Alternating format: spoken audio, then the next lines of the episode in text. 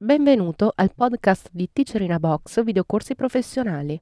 La lezione che stai per vedere è stata estratta da uno dei nostri videocorsi. Se ti piace questa lezione e vuoi acquistare il videocorso completo, dai un'occhiata alla fine di questo video per scoprire come risparmiare.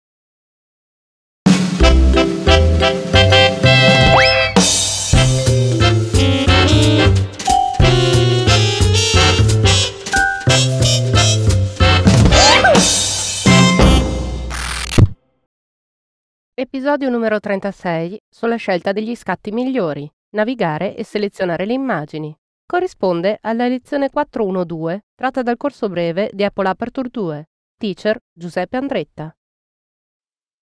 Vediamo ora di mettere in pratica ed in funzione questi suggerimenti al fine di individuare le migliori immagini all'interno di questo progetto.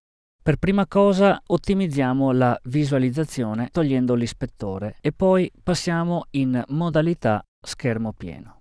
In questa modalità, come potete vedere, noi abbiamo un film strip sulla sinistra dello schermo, il quale ci indica come il browser quali sono le immagini che dobbiamo scegliere.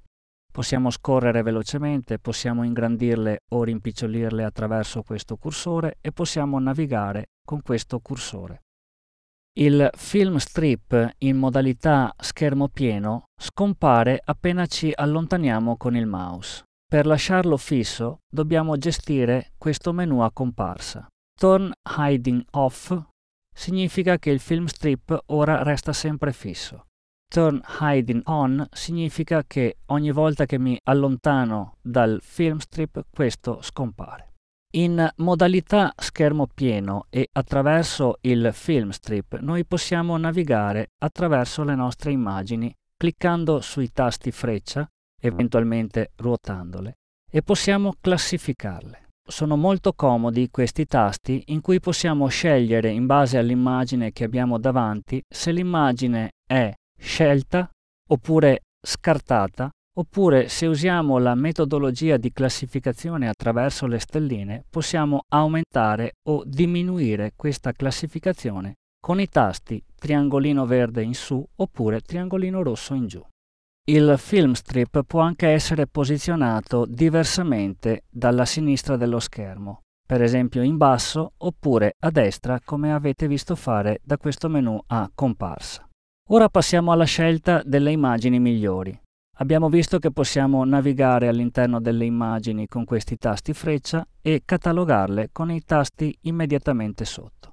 Dunque possiamo dire che questa immagine la rifiutiamo, anche questa, questa invece la scegliamo, questa la rifiutiamo e via così fino alla fine del progetto.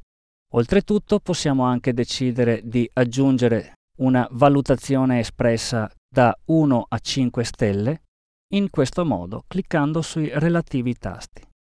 Alla fine il progetto avrà tutte le immagini selezionate e con molta facilità possiamo creare per esempio uno smart album che ci divida le immagini 5 stelle.